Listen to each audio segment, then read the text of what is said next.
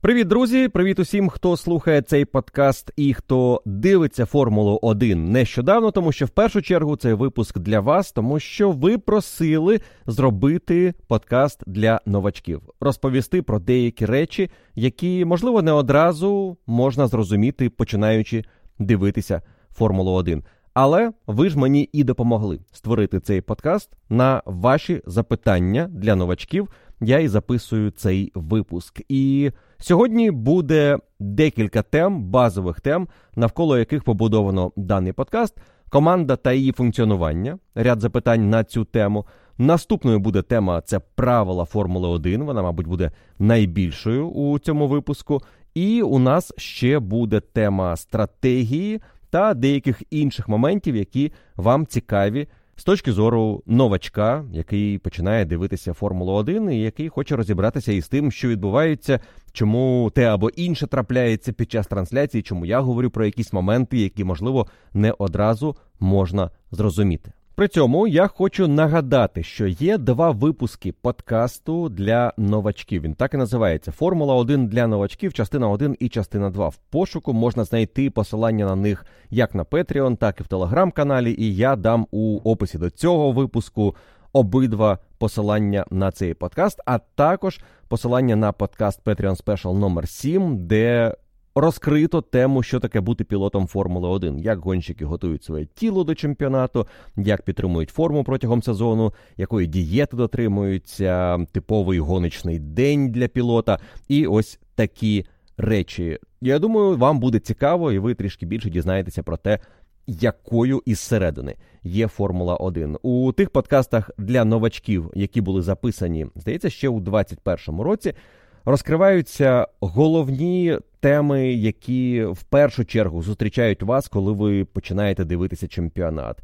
Там і звідки Формула-1 взялася, якісь головні складові гоночного боліду, чому аеродинаміка важлива, що таке силова установка, про правила, про головні події гоночного вікенду, про стратегію, про сейфті-кар.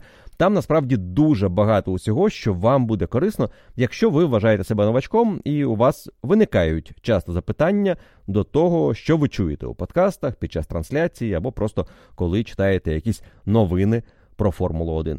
Сьогодні спробуємо доповнити ці два випуски. Я назву, мабуть, цей подкаст «Формула-1 для новачків. Частина 3». І це буде цикл подкастів, якими можна буде ділитися з усіма, хто хоче дізнатися більше, зрозуміти краще Формулу-1. Я буду вас просити, якщо ви знаєте таких людей, поділитися з ними цими подкастами. І їм точно стане цікавіше, зрозуміліше, і вони стануть фанатами Формули-1.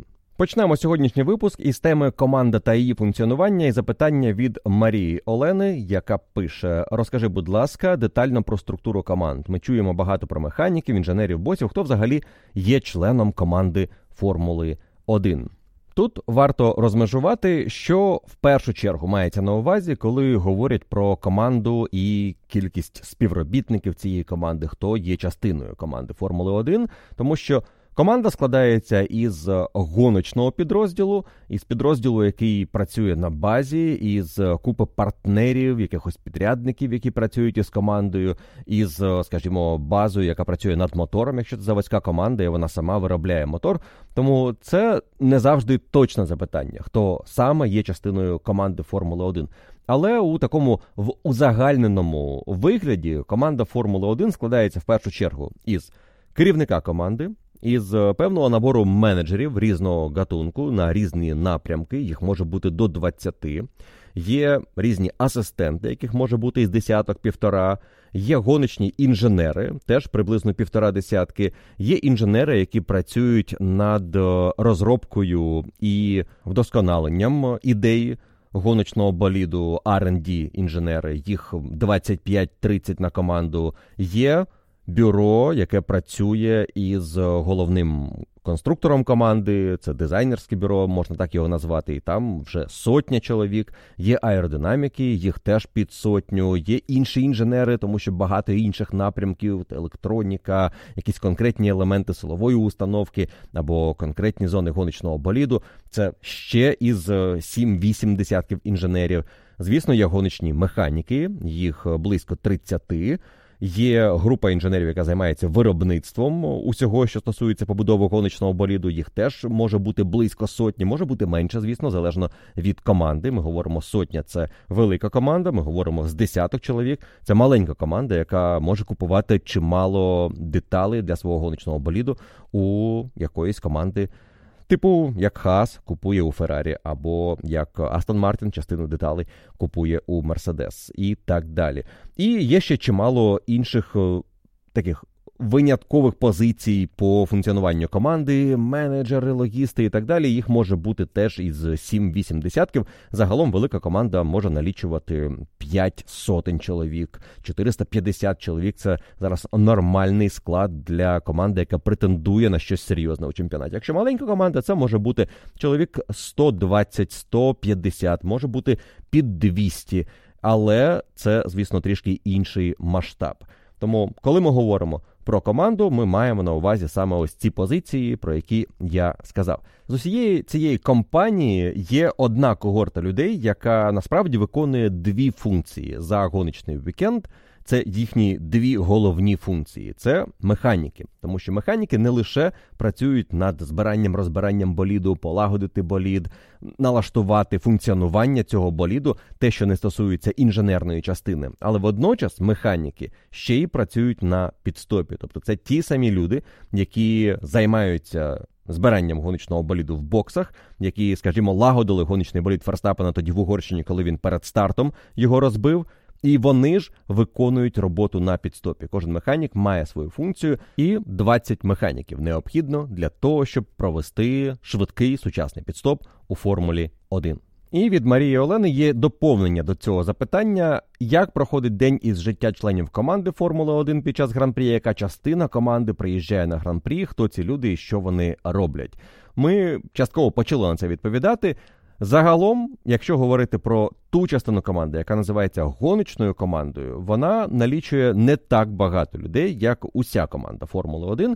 На Гран-прі приїздить приблизно 75-80 членів команди. Звісно, головним є керівник команди, є також технічний директор, але так звана подорожуюча команда складається безпосередньо із людей, які допомагають їй функціонувати під час Гран-прі, без яких вона не зможе успішно виступити на етапі. І в першу чергу це люди, які займаються інженерною частиною. Вони допомагають налаштовувати гоночні боліди, розібратися із купою даних, які команда збирає за вікенд для того, щоб налаштувати ці боліди і виступити якомога успішніше. Звісно, є департамент, який займається стратегією, є механіки, є спортивний директор, який займається менеджментом усіх цих людей. Є люди, які безпосередньо прив'язані до кожного боліду, тому що у кожного боліду є свій головний механік, у кожного пілота є номер один механік, який контролює ту групу механіків, яка займається конкретним гоночним болідом.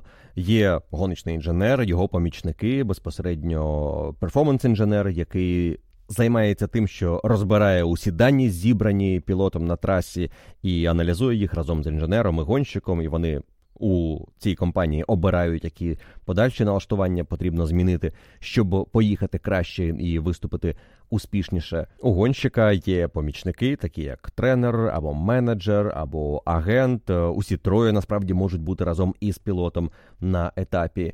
У гоночної команди є також департамент, який не займається безпосередньо перегоном, але функціонування якого дуже важливо для того, щоб команда нормально провела гоночний вікенд. Це, в першу чергу, логістика і хоспіталіті, і комунікейшн, тобто департаменти, які займаються переміщенням команди від етапу до етапу, розміщенням команди, харчуванням команди, усіх її гостей і, звісно, спілкуванням із пресою. Все це доволі значна частина команди, яка приїздить на кожен гран-прі.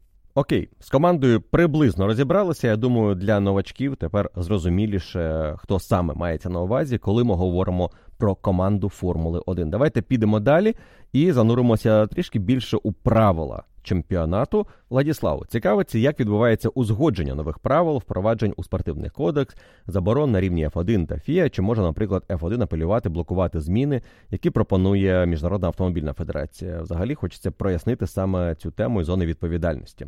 Після того, як Liberty Media прийшла у Формулу-1, отримала комерційні права на організацію чемпіонату і почалися зміни у тому, як приймаються певні рішення у чемпіонаті, у нас спростилася структура. Якщо раніше це були декілька груп, робоча група, стратегічна група, потім комісія F1, потім Всесвітня рада з автоспорту, нині все спростилося до того, що якщо потрібно змінити правила або продумати якісь нові правила, або запропонувати якісь цікаві правила, як це було зі спринтом на етап Баку, збирається комісія Формули-1, яка затверджує ці зміни, точніше вона приймає рішення, що ці зміни мають бути затверджені, вони всі узгодили їх, і далі передають на офіційне затвердження, на те, щоб ці зміни потрапили у регламент, на Всесвітню раду із автоспорту. Тому фактично у нас є два керівних органи чемпіонату. Комісія Формула-1 та Всесвітня рада з автоспорту. Хто входить в комісію Формула-1? Це 30 членів, 10 представляють команди Формули-1, по кожному від кожної команди 10 Формулу-1 і 10 Міжнародну автомобільну федерацію. Фактично, кожен член – це один голос. І, наскільки я розумію, на засіданні комісії Формула-1 не обов'язково, щоб усіх було 30. Тобто, це може бути по представнику команди, кожна із яких має один голос. Це може бути хтось як представник Формули-1, це 10 голосів. І хтось як представник ФІА, це ще 10 голосів. І це важливо, тому що саме ці голоси вирішують, як швидко приймаються рішення і чи приймаються вони взагалі. І якщо певна пропозиція збирає мажоритарну більшість, 28 із 30 голосів, тоді правило можна одразу затвердити. Це те, що сталося зі спринтами перед Баку. Зібралася комісія, обговорили зміни, 28 із 30 набрали, насправді там було 30 із 30, і передали на затвердження у Всесвітню раду із автоспорту. Цей керівний орган затверджує регламент. Він вносить зміни у конкретні регламенти чемпіонату, спортивний або технічний. До складу Всесвітньої ради з автоспорту входить президент ФІА, входить його заступник, входять віце-президенти, які представляють місцеві федерації, і вони змінюються у цьому списку. В 22-му році на цьому терміні, принаймні, опинилися такі країни, як Бахрейн, Іспанія, Коста-Рика, Бразилія, Сінгапур, Швеція і Мозамбік серед віце-президентів. Є ще члени інших федерації, Саудівська Аравія, Монако, Нова Зеландія, Австралія, Британія, США і так далі.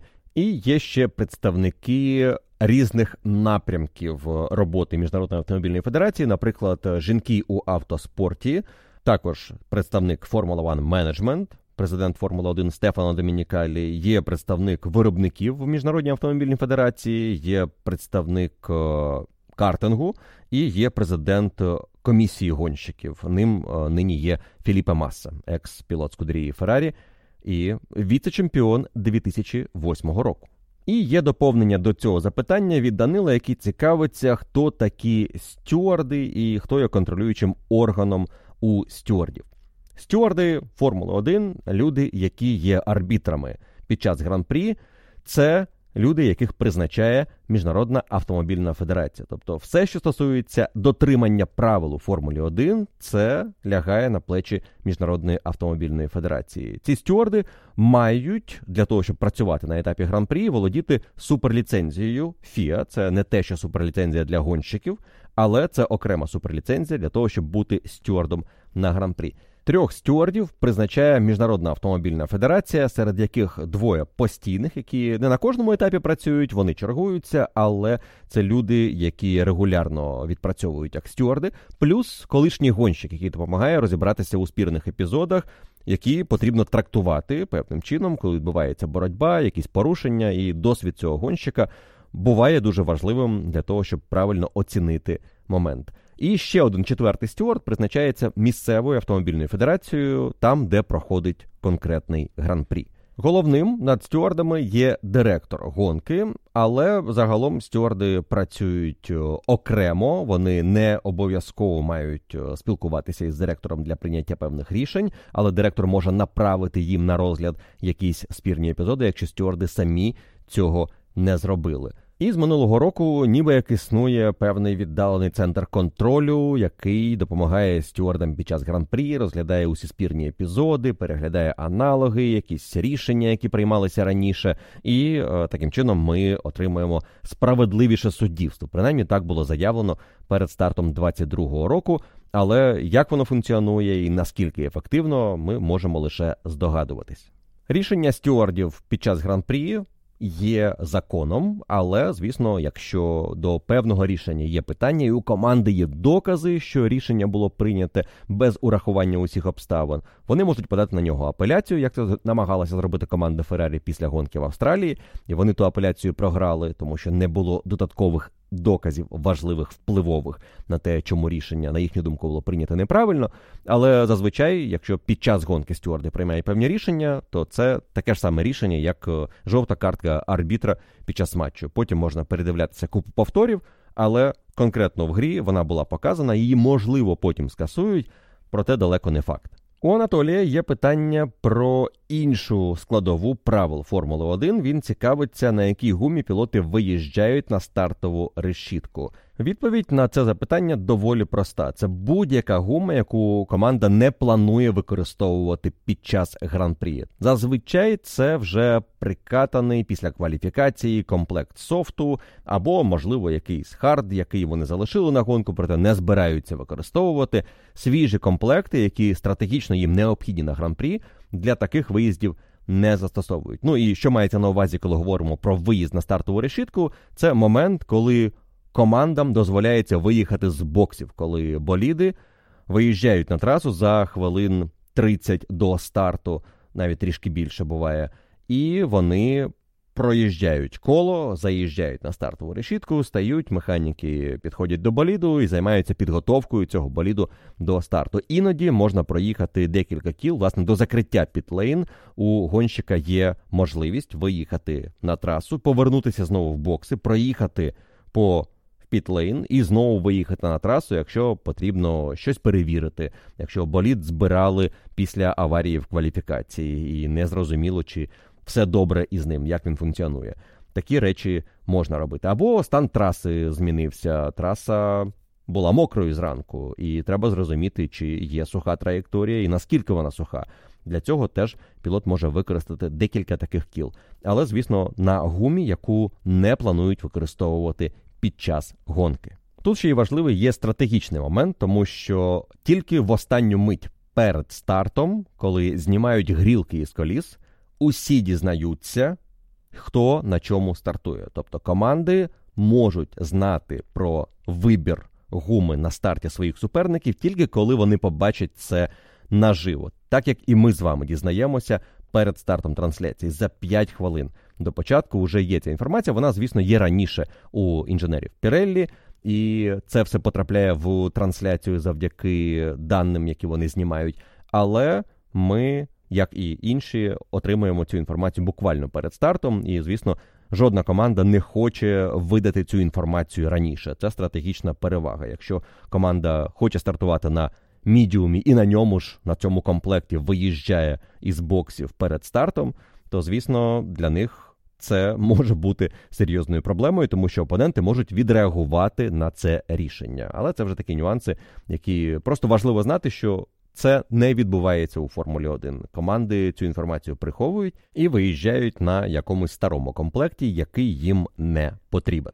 Віталій цікавиться, як відбувається трекінг під час гонки. GPS чи датчики на треку? ДРС вмикається автоматично в зоні, чи пілот сам активує? І Сергій Петрунін допоміг мені, відповівши на це запитання Віталія в коментарі, тож я прочитаю відповідь Сергія і її трішечки доповню. Отже, Сергій пише.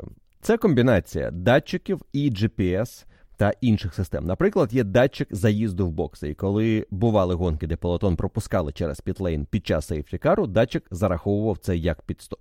Це дійсно так. Загалом у кожного боліду є свій датчик, транспондер, який передає місце знаходження цього боліду на трасі, і по трасі є купа різних секторів, датчиків, які визначають ці сектори. Кожен міні-сектор, про який я часто в кваліфікації згадую, він позначається системою хронометражу.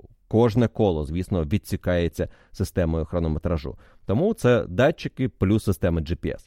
Якщо говорити про ДРС, Сергій пише у відповідь, що ДРС вмикається пілотом за умови знаходження в зоні ДРС і часової дельти до наступного пілота менше 1 секунди. Так, все вірно, гонщик має активувати ДРС самостійно, натиснувши на кнопку на кермі. Він для цього зазвичай отримує звуковий сигнал в вухо. Команда налаштовує саме так роботу системи ДРС, для того, щоб пілот одразу розумів, якщо він знаходиться в цій відстані менше 1 секунди, він має право активувати. Пілот знає, де є активація зони ДРС, і він чує цей звук тоді, коли він має право її активувати. Якщо він знаходиться далі від свого суперника, він, навіть натиснувши на ДРС, не зможе її активувати, тому що система не спрацює. Вона автоматично дозволяє себе увімкнути тільки коли пілот знаходиться менше, ніж в секунді за опонентом. Водночас система ДРС не вимикається гонщиком, вона вимикається автоматично із гальмуванням. Тобто щойно пілот починає вигальмовуватися після цієї прямої, де він активував ДРС, крило автоматично закривається. Від Назара є запитання. Хочеться дізнатися більше, які саме передбачені штрафи за порушення під час перегонів, а які впливають на майбутні гран-прі. Щодо штрафів і роботи стюардів, ми трішки не по черзі ці теми піднімаємо, але загалом це випуск для новачків із добіркою різних тем, тож я думаю, ви мені вибачите за те, що після стюардів не пішла тема штрафів. Але, якщо говорити про штрафи, є декілька категорій того, що можуть застосувати стюарди до порушень гонщиків під час гран-прі. Є попередження, є догана, є часовий штраф, є проїзд по пітлейн, є штраф втрата позиції на стартовій решітці, є дискваліфікація, є відсторонення. Перші два не тягнуть за собою якихось серйозних наслідків, окрім тих випадків, коли доган збирається декілька. Але часто плутають і говорять, що пілот отримав попередження, і я сам грішу цим, говорячи про те, що він отримав попередження, тому що мається на увазі reprimands. Якраз попередження, які можуть потягти за собою наслідки, якщо їх декілька за чемпіонат. Але є ще і справжні попередження, так звані warnings, коли гонщик щось зробив не те, але за це не має отримати якихось наслідків, просто йому говорять більше, будь ласка, так не роби, будь обережніший, і це може стосуватися виїздів за межі траси, скажімо, під час вільних заїздів або гонки. Reprimands – це ось ті самі попередження, які ми плутаємо із доганами. Це вже те, що можна накопичити, і за такі речі пілот в підсумку може отримати штраф 10 позицій на старті наступної гонки, якщо їх збирається за сезон 5. Далі починається те, про що в першу чергу запитував Назар, це про штрафи, які ми бачимо під час гонок. Це штраф часовий.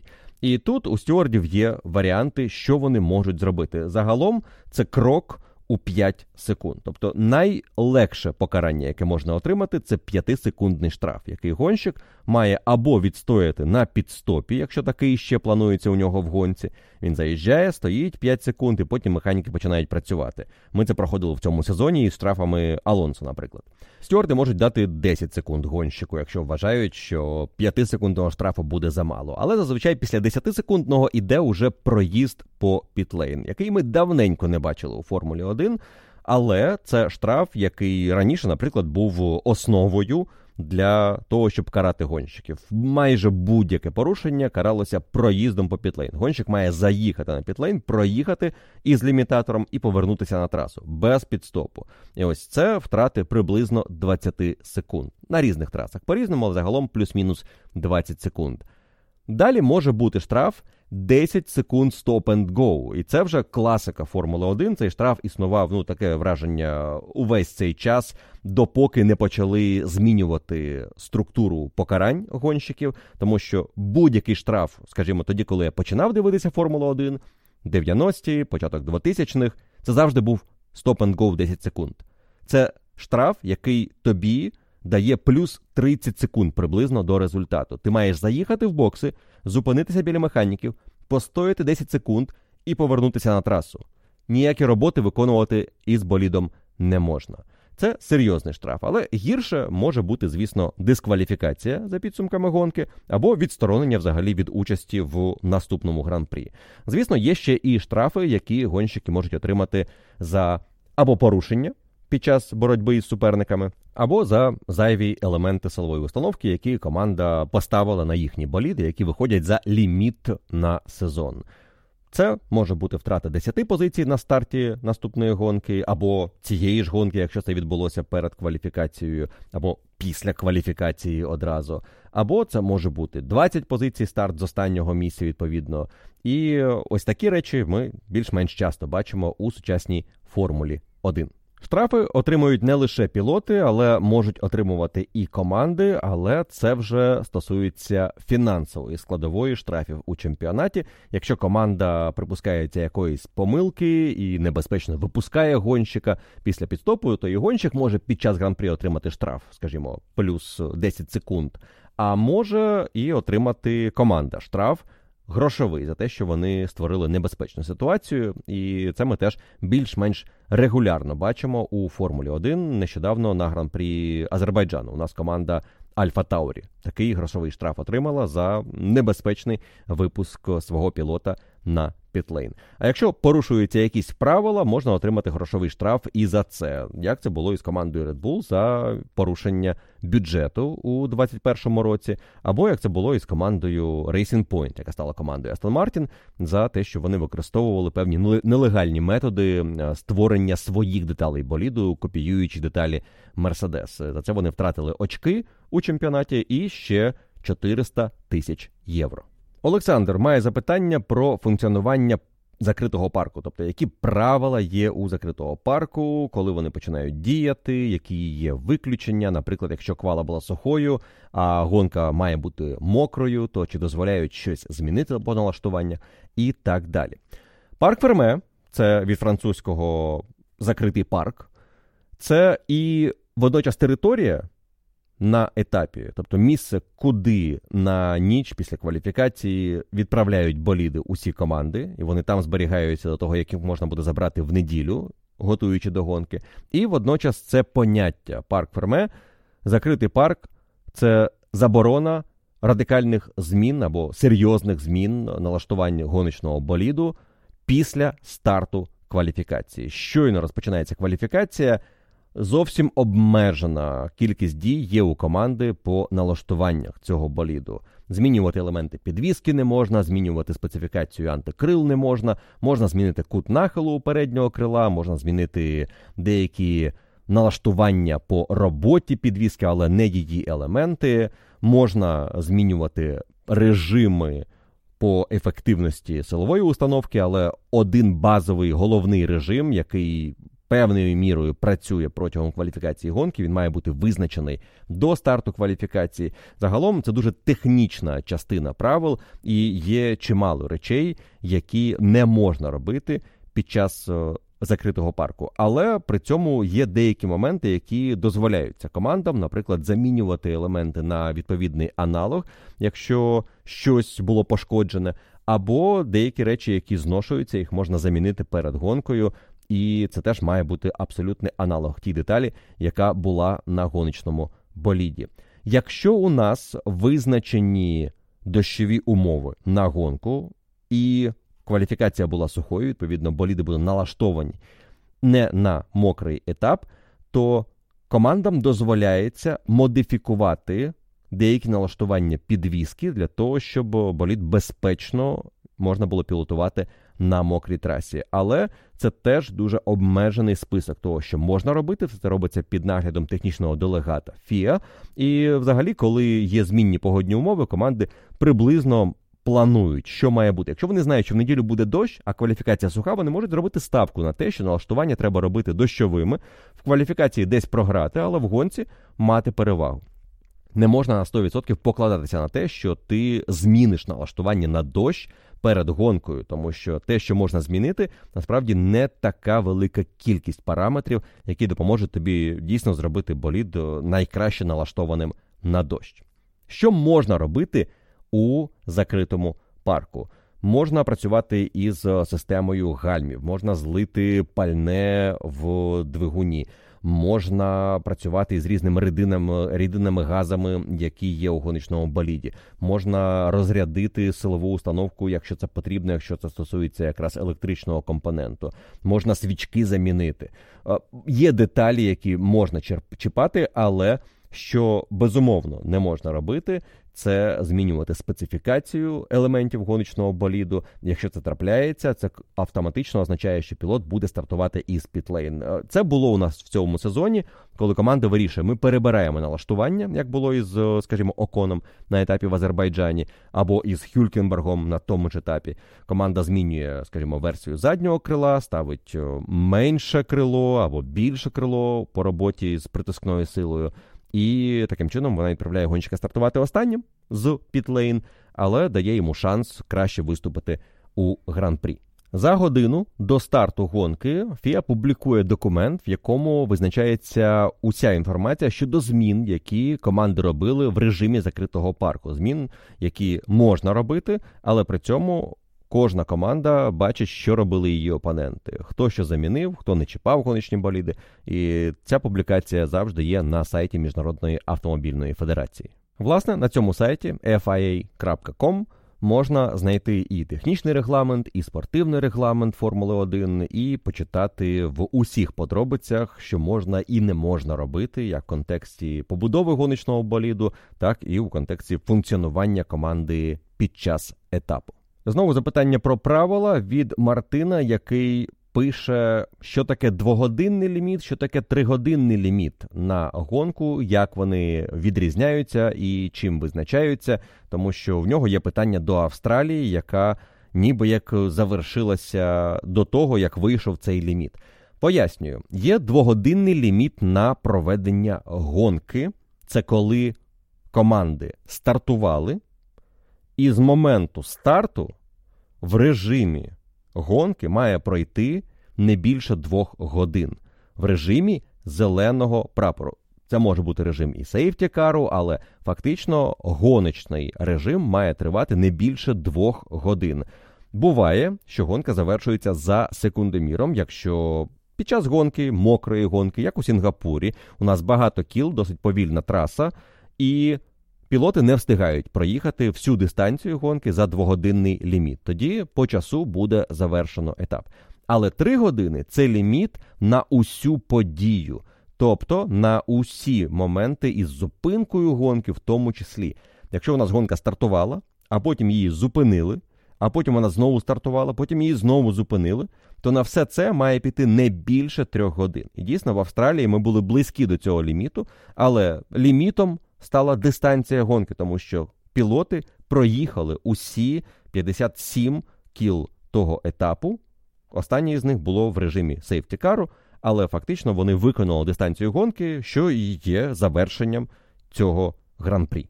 Далі 2 запитання про одну тему, але тему важливу, тому що ви відреагували своїми лайками на ці запитання, і вам теж цікаво, тому прочитаю обидва. Спершу від Дмитра, який цікавиться обмеженням бюджету, як команди розподіляють цей бюджет на сезон, і наскільки урізання бюджетів впливають на команди, як команди борються із проблемами при обмеженні фінансування.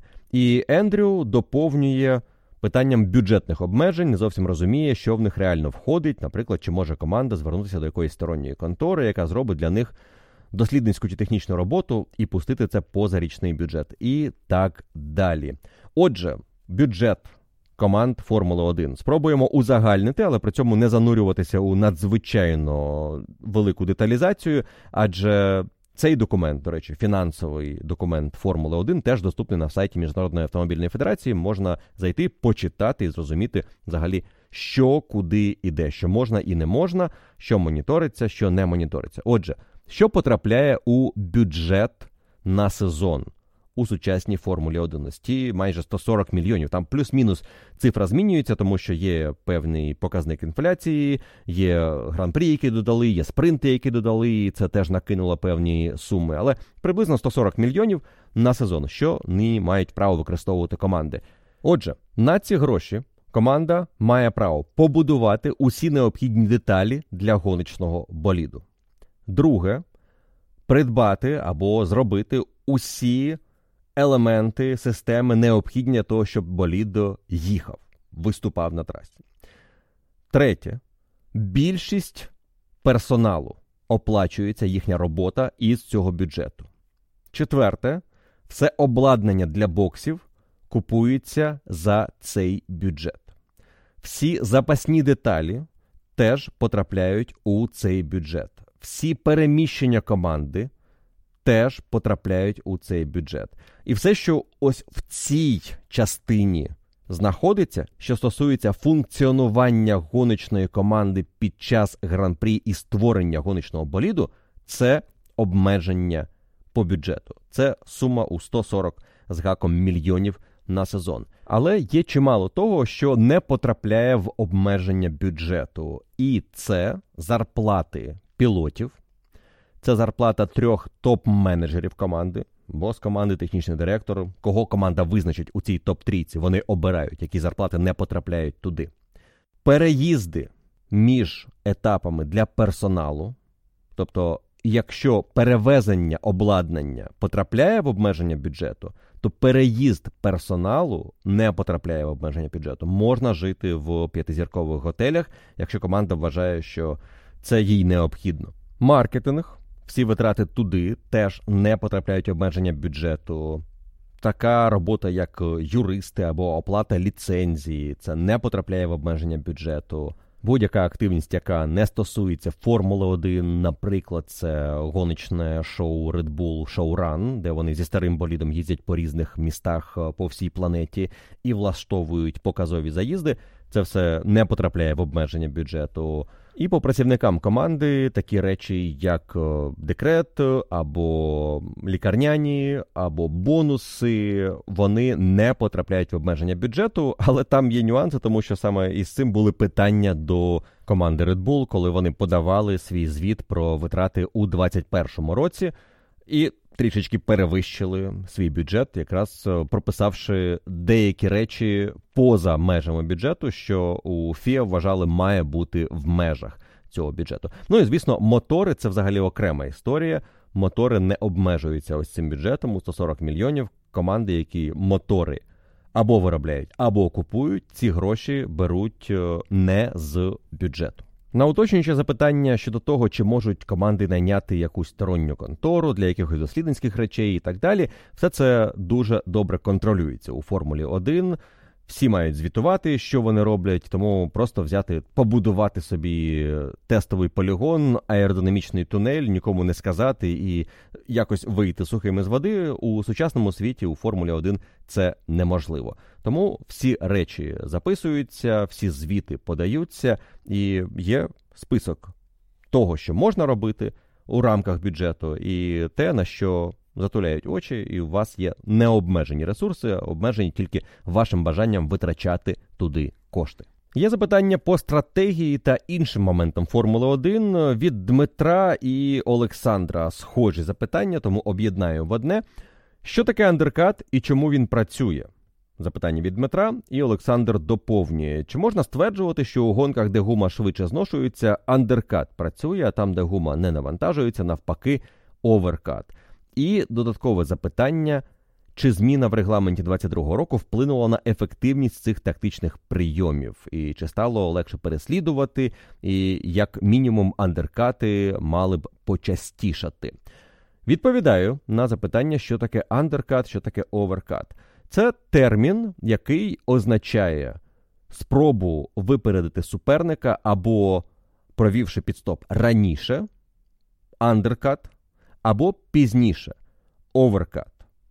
Тобто, якщо йде боротьба двох пілотів на трасі, один із них їде першим, інший – другим, або один попереду, інший – позаду, той, хто позаду, має два варіанти стратегічно. Або чекати підстопу свого суперника, залишитися на трасі, проїхати швидше, виїхати після свого підстопу, який буде пізніше, і випередити опонента, і таким чином зробити оверкат, або зробити зупинку раніше, провести підстоп, виїхати на свіжій гумі, проїхати краще коло, і коли твій опонент поїде в бокси на наступному колі, або через декілька кіл, ти опинишся попереду, тому що твій підстоп був раніше, і він був ефективнішим, ти був швидшим після цього моменту.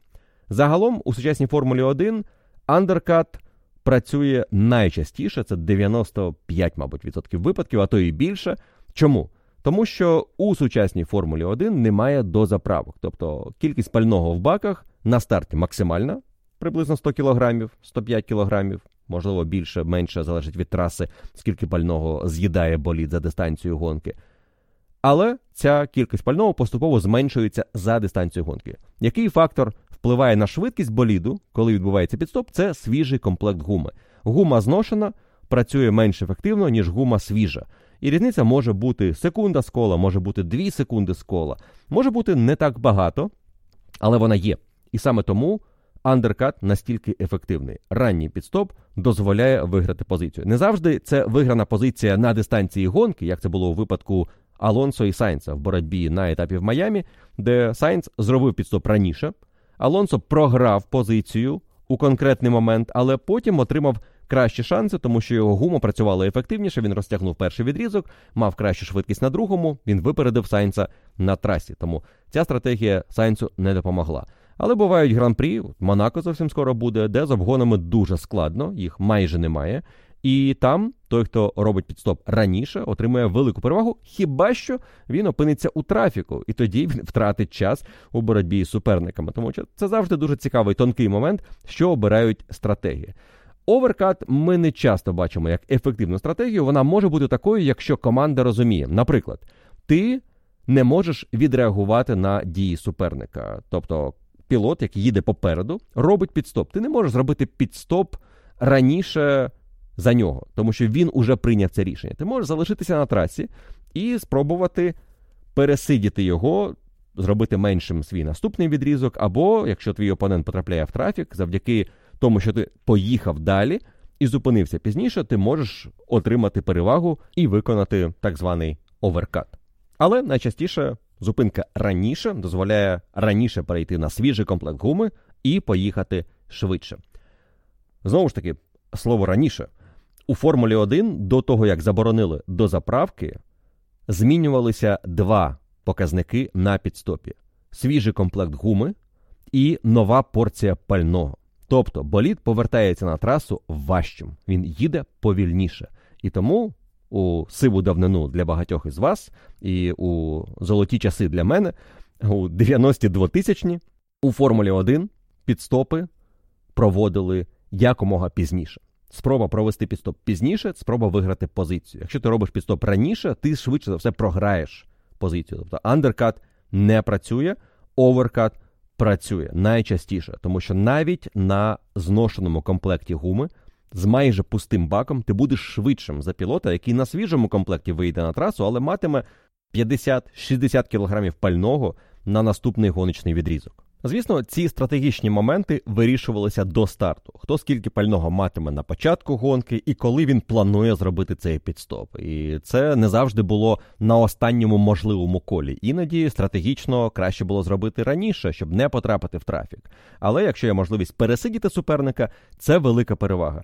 І саме тому раніше, до ери Піреллі, ДРС і взагалі заборони до заправок, в першу чергу заборони до заправок, у Формулі 1 було значно менше обгонів. Статистика красномовна. В рази було менше обгонів, в деякі сезони просто катастрофічно мало, тому що на трасі обганяти менш вигідно, ніж зробити це на підстопі. Команди будували свою стратегію навколо того, що вони позицію будуть вигравати на підстопі, а не у боротьбі колесо в колесо, яка може бути ризикованою, яка була складнішою, тому що аеродинаміка працювала не так ефективно, як зараз, і переслідувати болід було важче, ти зношував гуму більше, ти не міг триматися впритул за суперником для того, щоб виконати маневр, принаймні, якщо ти борешся із кимось рівним за силою. І тому обгонів на трасі майже не було, були обгони на підстопах. Щодо регламенту 22-го року, як зміни вплинули на поведінку болідів, на боротьбу,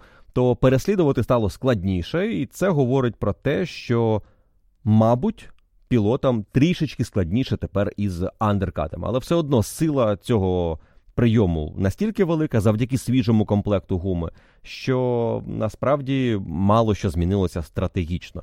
Так, можна, мабуть, сказати, що деякі комплекти гуми поводять себе, ну, дуже стабільно. Як це було із Хардом на деяких етапах цього року, він майже не зношувався, але навіть цей комплект, якщо він свіжий на твоєму боліді після підстопу, він їде краще, ніж інший комплект, там, мідіум у твого суперника, який вже проїхав певну дистанцію. Відповідно, все одно, рання зупинка дає помітну перевагу. Від Ігоря є запитання про підстопи під час сейфтікару, чому вони називаються безкоштовними, і також про момент, коли кого можна обганяти під час сейфтікару, як це відбувається.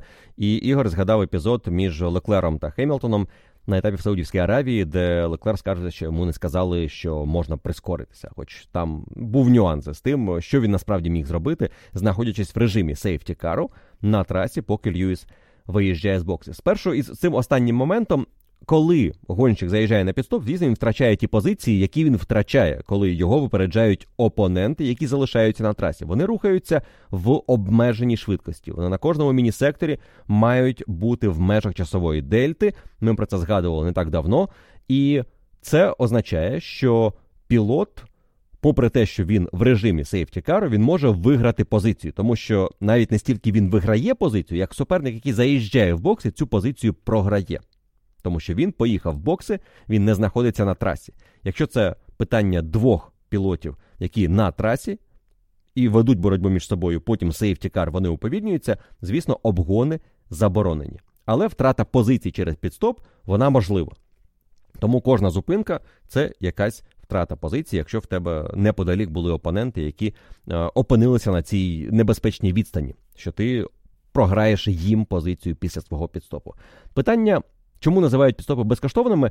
Їх не називають безкоштовними, їх називають дешевими підстопами, тому що втрати часу під час такого підстопу менші, аніж під час звичайного підстопу. Чому це відбувається?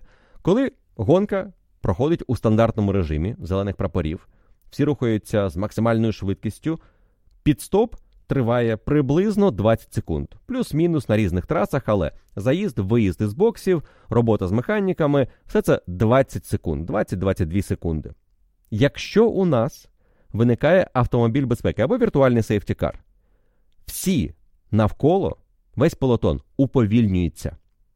Це означає, що всі проходять коло повільніше, на 40% від своєї максимальної швидкості повільніше. Це означає, що коли пілот, який заїжджає в бокси, проводить свою зупинку, яка так само триває ось ті 20 секунд. Ти заїхав в бокси, механіки зробили роботу, замінили колеса, ти виїжджаєш під лімітатором, все так само, як і раніше. Але твої суперники рухаються повільніше на трасі, тому ти втрачаєш менше. Час той самий, але опоненти витрачають більше на проходження кола. Тому, якщо ти знаходишся на трасі в 15 секундах попереду суперника, який вже був в боксах. Ти маєш заїхати на підстоп. Під час зеленого прапору ти заїжджаєш на підстоп, 22 секунди команда і ти проводить цей підстоп з усім заїздом-виїздом, і ти повертаєшся в 7 секундах позаду суперника, який був в 15 секундах за тобою. Ти вже йому програєш 7, тому що ви обидва виконали підстоп, і твоя перевага перед підстопом була не повний підстоп, так? Не 22 секунди, а лише 15.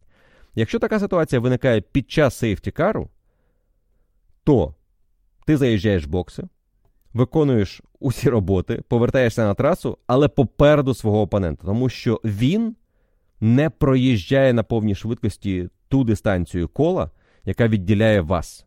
Його швидкість знижується на 40%.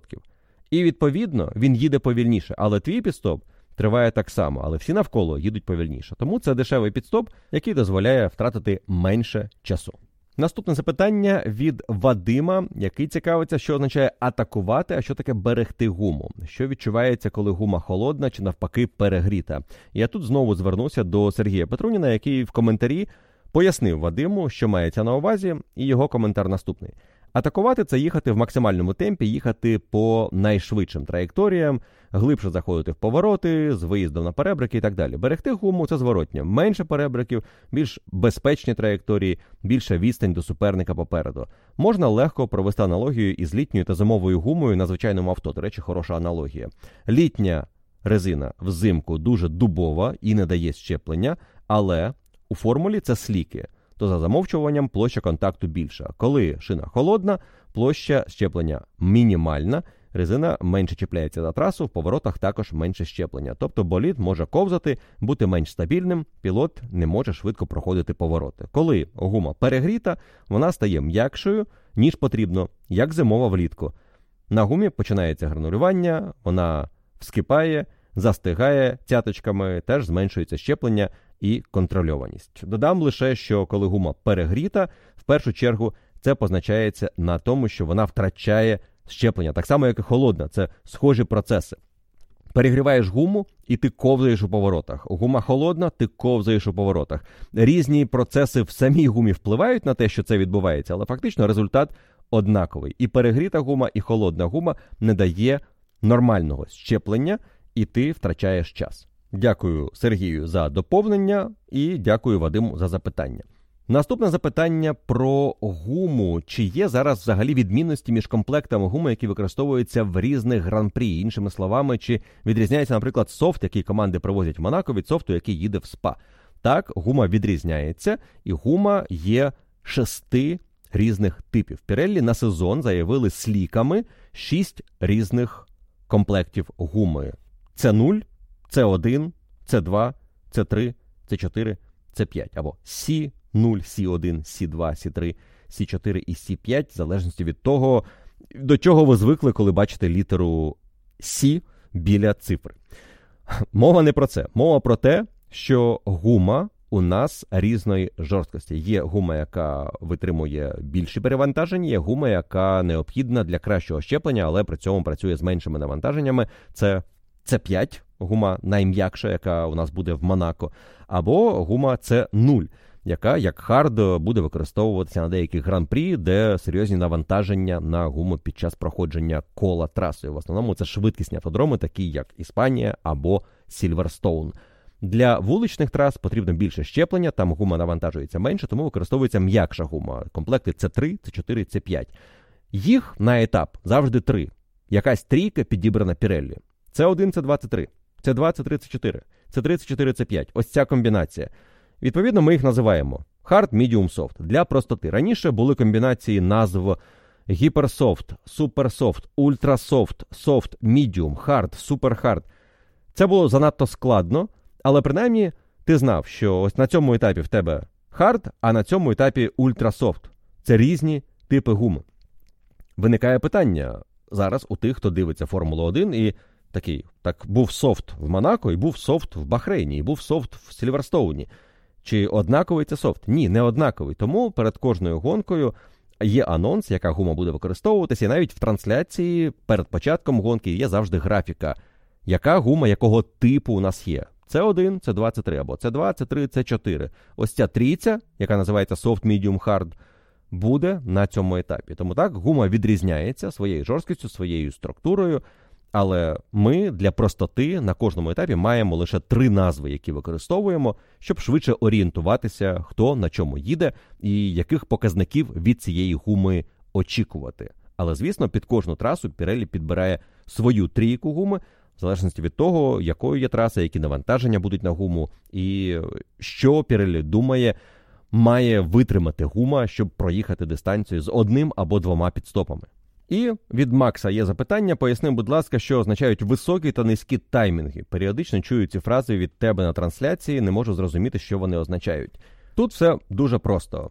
Високі або низькі стосуються 10-х після коми, коли мова йде про результат гонщика або серію результатів. Тобто, якщо ми говоримо про час на колі у 1 хвилину і 20 секунд, і я кажу, що пілот проїхав 1 хвилину 20 високі, або 1 хвилина 20 низькі, або 1 хвилина 19 високі.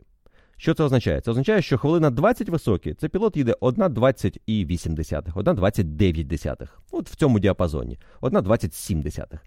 1:20 низькі – це 1:20,1, 0,2. 1:20 рівно. Це низькі десяті. Якщо говоримо про 1:19 високі, тобто він вже виходить з 1:20, їде 1:19,8, 1:19,9. Ось це і мається на увазі, коли мова йде про високі або низькі показники в певному часовому проміжку.